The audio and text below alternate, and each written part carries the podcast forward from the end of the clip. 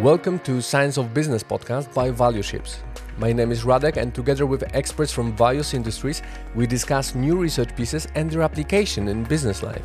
If you're a manager or you want to be up to date with science that can be applied in your work, this podcast is made for you.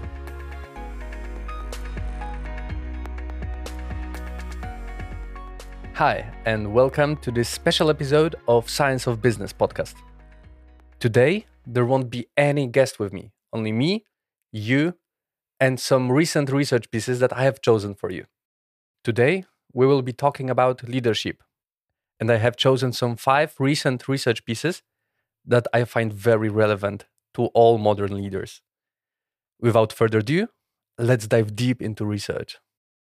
The first one was conducted by Luria Gil and published in small group research. The scientists were conducting a longitudinal study among military cadets, and they, they were trying to see how leadership effectiveness of the trainers affects the trainees. What I found very, very interesting in this research is that in Israeli army, there is no recruitment of officers. Those are emerging from the cadets during their obligatory training. And how do they choose which of the cadets actually have some potential for being a leadership? It's super simple. Every cadet in the group is asked whom do they think have some leadership potential in their group. So everyone votes everyone in, in terms of how good of a leader they are, how big of a potential do they have to become a leader. And those who have high score that many people choose as these emerging leaders are the ones selected later on for the officers training. So the first interesting outcome of this research is that there was a significant correlation between this emergence evaluation and later on actual efficiency of the leader when they were officers in the army.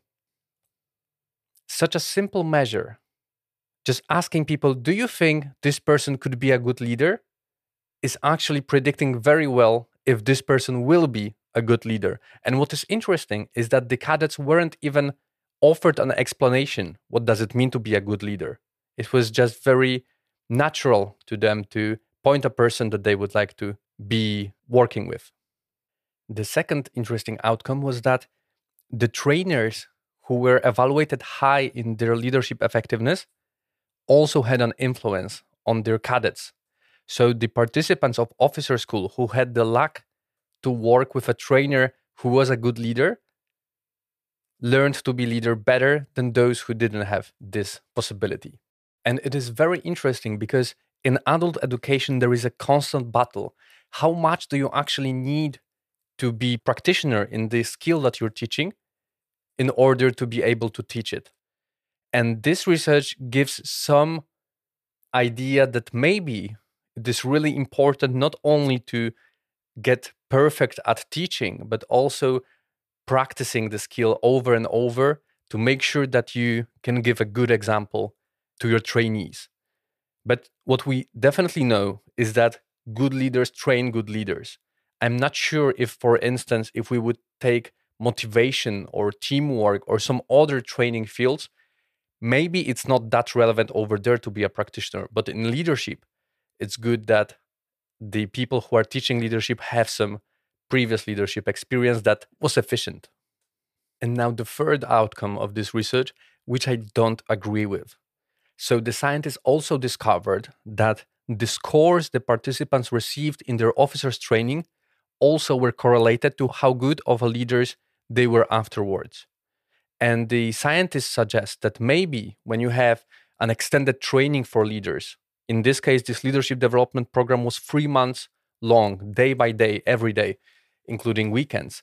That in such a situation, you can actually evaluate the potential of how good a leader would be and use it as a recruitment tool.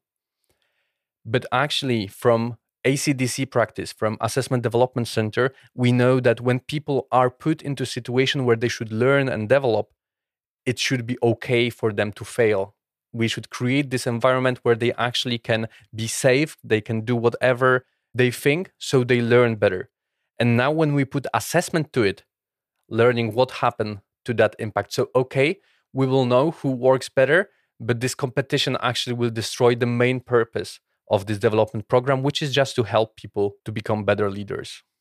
That would be it for this one. If you would like to search for more, just Google leadership development, leadership emergence to leadership effectiveness, published in small group research. Now, let's move to the second one. This paper, published by Ella Malloy and Maria Kavussanu in Journal of Applied Social Psychology, I find especially interesting. It tackles leadership in sport. So something not that much related to business and we always wonder how much can we extrapolate from one field to the other, but still it is really an extremely valuable piece. To give you a bit of context of this research, the scientists tried to discover if authentic leadership is just as important in sports as transformational leadership is. Because in the past decades, the majority of research in leadership in training in sports focused mostly on transformational leadership as one of the tools. And why it is really valuable to read this paper is exactly for this to get to know what is transformational leadership, what is authentic leadership, and how one differs from the other. So you get to know very quickly the essence of those two approaches to leadership, see the differences, and know which one might be working for you better. In transformational leadership, you try to transform the values of your followers and motivate them to achieve performance that is beyond their normal expectations or limits. The model consists of four elements, which are called four I's.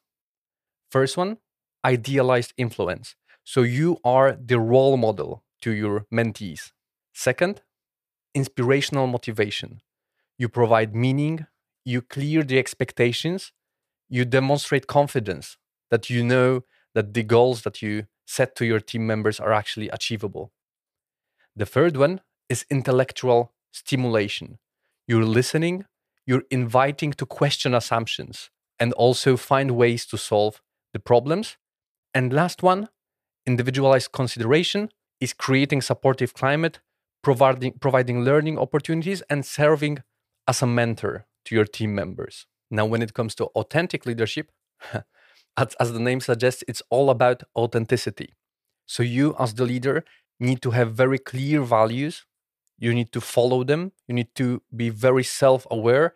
And these values should also motivate your team members, but it's all about the authenticity you create. And what is really, really important in this model is this individual relation you have with each of your team members. And that's the major difference. Even though it's important in both models, authentic leadership is actually based on this trust, on this relationship you're building with your team members. And so you're working with your values, you are perceived as credible because those values are, are well represented in your behaviors. You focus on leader follower relations. Whenever you make decisions, you include your followers. And this self awareness is really important. So, as I told you, in the past research in training in, in sports, transformational leadership was chosen as the default option for coach to be a leader, to be effective. And the researchers in here wanted to check that. So they conducted a research when where they evaluated both of those positions in the coaches and checked how much do they influence commitment and enjoyment of their team members. And what is also interesting in here is that commitment and enjoyment are one of the best predictors of training success of how good of a sportsman you will become. If you have commitment, if you have enjoyment, these were in the past research well proven to be related to overall sports success. So, what was interesting in this research was that actually authentic leadership proved to be more related to both enjoyment and especially commitment than transformational leadership. So, it appeared that being an authentic leader is more important than being a transformative leader in sports. But what really, really got me thinking in this research was that both authentic leadership and transformational leadership were explaining different parts of the variation in enjoyment and commitment. This means that actually the best result was not either this or that approach, but combining both of them. And this blew my mind because, as much as I work with organizations on leadership training, we usually tend to lean towards one or other model servant leadership, authentic leadership, transformational leadership, um, or whatever works well within um, the organizational culture. But this research got me thinking that actually, maybe in many situations, it's not just choosing one approach, but trying to figure out how can you combine different elements from different leadership styles to actually create the best environment for your team members to grow. And this is really a breakthrough in how do I think about leadership. So if you would like to learn more about authentic and transformational leadership, and maybe also you would like to know how to be a better leader in sports, just search for the paper A Comparison of Authentic and Transformational Leadership in Sport, published in Journal of Applied Social Psychology. Now, let's get to the third paper. This one was published in Frontiers in Psychology by Abigail Player. And I'd started with the quote that the paper actually starts with Women hold up more than half the sky and represent much of the world's unrealized potential. Ki-moon, 2011.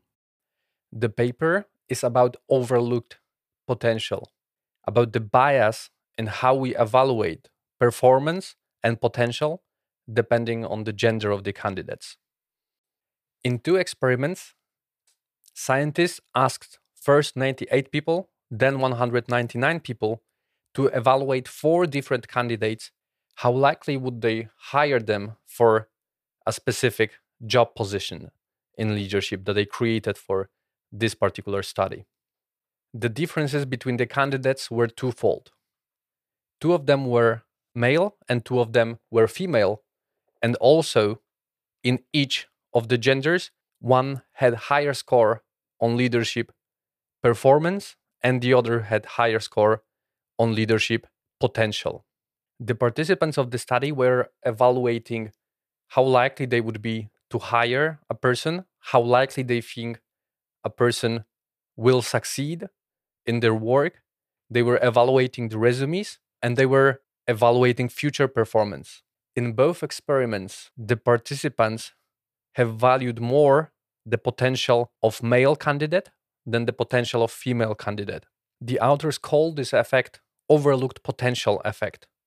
In situations where leadership potential is important, male candidates will more likely to be chosen for such a position. And I can't tell you this is real for you. I can only tell it was real for those around 300 participants of the study. And probably they're different, probably they're from different culture.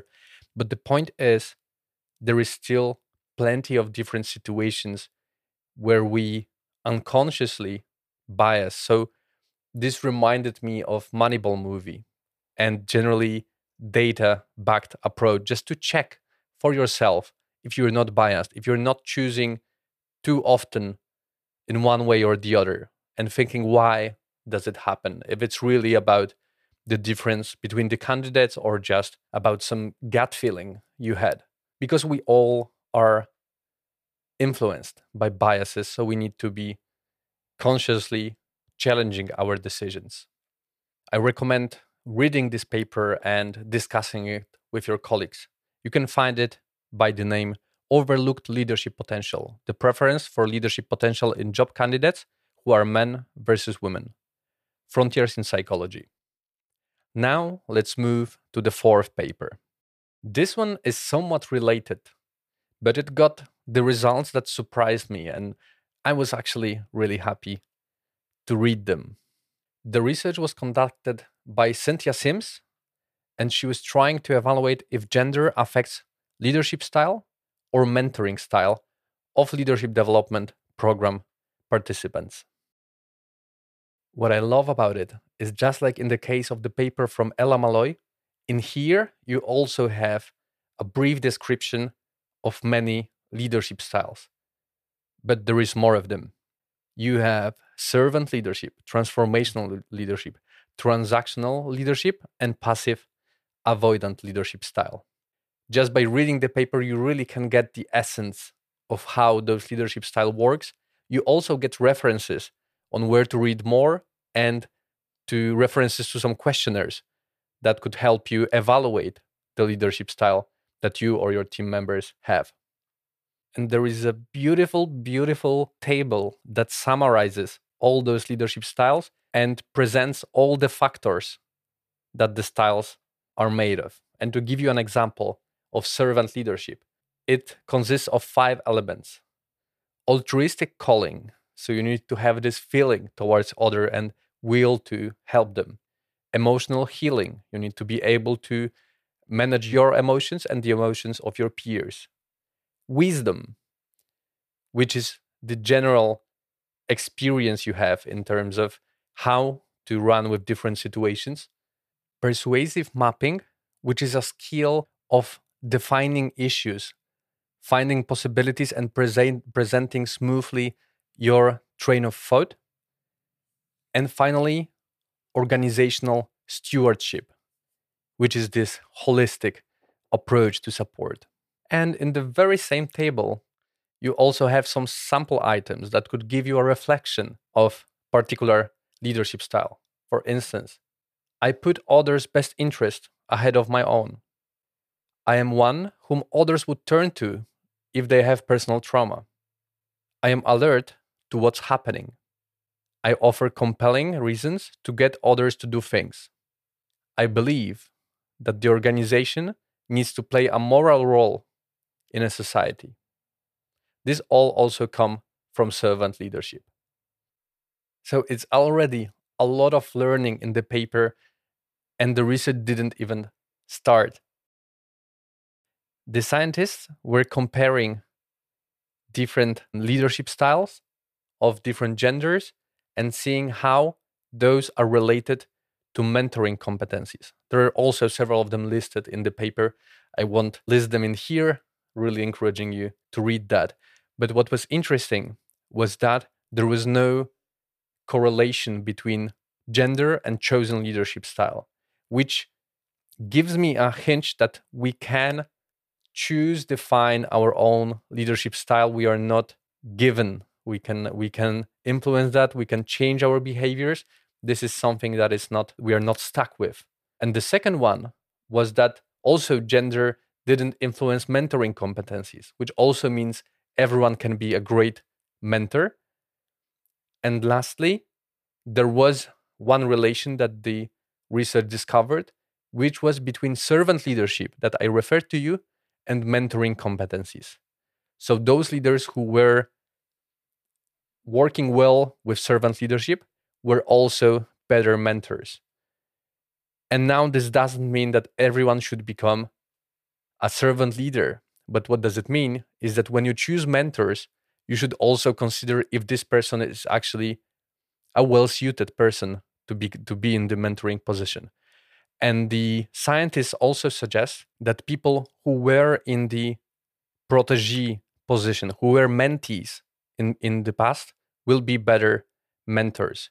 So if you want to choose someone to take position of the mentor, make sure that they have this experience firsthand, that they know how the mentees feel, what they could need, and also you can test them for leadership style and see if they're well suited to take this role, which is really important and impactful for the individual development of your team members. Something worth considering.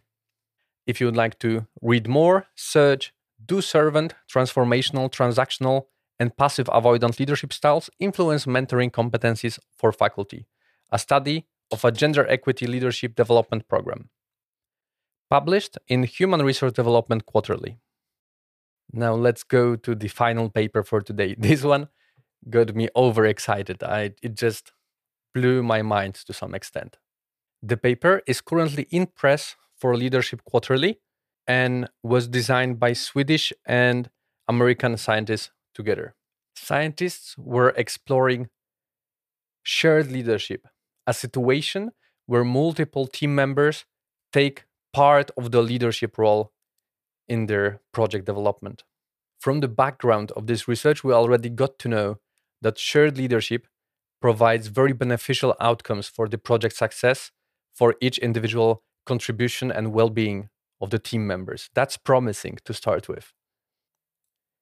Then we got to know that if we want to embrace this leadership, we need to make sure that the risk of rejection is low, which means that when someone takes leadership role, when they say, okay, I will do it, I will lead it, that no one will say, no, you're not. This safety is one of the factors that influence this potential for shared leadership. What is more, it's even better when this leadership claim is granted by other team members, especially if they're more competent. When someone says, Hey, Mike, could you do that? I think you could do that. Maybe you can take charge of this part. This also reduces the risk of rejection and the mandate is given by the external factor. And lastly, there is something with a very difficult name, but is very simple in practice. This is called transactive memory system. When transactive memory system appears in the team, this means we create specific organism that has one mutual brain. No matter how weird it sounds, in a way, we create an environment where we use each other's knowledge. Everyone has a specific domain of expertise, they only deepen it, while they know that for the other parts, there is someone else who is an expert in this particular field. Two simple ways to establish transactive memory system is first, make sure that the work division is very clear, that every team member has their own specific expertise and that everyone else is aware of that and respects that. And the second approach is even before the first one. So we make sure that in our team, we do have different expertise. We compose the team from people that complement each other, that have knowledge that accesses the knowledge of the other participants, the other team members. Again, a lot of useful information just from the background of the research. But the research itself also provided some nice insights. What the scientists realize is that uh, up to now, when discussing shared leadership, previous research was either using uh, one or the other metric of this shared leadership. One is leadership density, which is a measure of how many links of a leader follower nature are there in the team. An example if you have a team of five people and you're the sole leader to everyone else, this would be five, that you are the leader for five people. In contrast, if everyone in the team is a leader for everyone else, for one other person, this would also be five because there are only five links in this network. The other measure is leadership decentralization. This tells how many people are involved in leadership in the team. So, how many people do take this leadership position from time to time? And maybe it already clicks to you like, hey, those are not two same measures. But for some reason, up until now, scientists only used one or the other to evaluate shared leadership in the team. But in this research, the scientists discovered that leadership decentralization, so involving as many people as possible in leadership, precedes leadership density and is actually the first step in shaping shared leadership. So, for the first time, the scientists have found out how step by step one and the other intervention supports leadership emergence, this shared leadership creation, and that it also is related to overall team performance. So we start with this transactive memory system. We make sure that we create this connection of knowledge in our team. Then we decentralize leadership. We make sure everyone is involved. What team leaders tend to do is that they choose more extroverted team members and give them some responsibility while they leave introverts alone. That's not a good practice, according to the scientists. They suggest that even a small leadership activity that might not be that much demanding for an introvert is a good start to share, to create this common responsibility and shared leadership in the team. And this will lead to leadership density. Because if we fail to invite many people to become leaders, then only few will have some links, and that will never be that strong network like if everyone is involved in some leader follower situations. And those impact overall team performance. Something really worth experimenting with, given that we tend to be more and more democratic in leadership in our projects. We have more and more competent team members. So it's about the time to use their potential, use their creativity to actually overperform. If you'd like to read this paper, you can search for Emergence of Shared Leadership Networks in Teams, an Adaptive Process Perspective, published in Leadership Quarterly. That would be it. Thank you very much. It was the first episode of this kind where it's only me, you, and research. So I'm really, really looking forward to your feedback. How did you like it? How would you like to maybe change such episodes for the future? Let me know in the comments or in some social media messages through LinkedIn, Facebook, whatever works for you. And hear you next time. Thank you for listening to this episode of Science of Business podcast.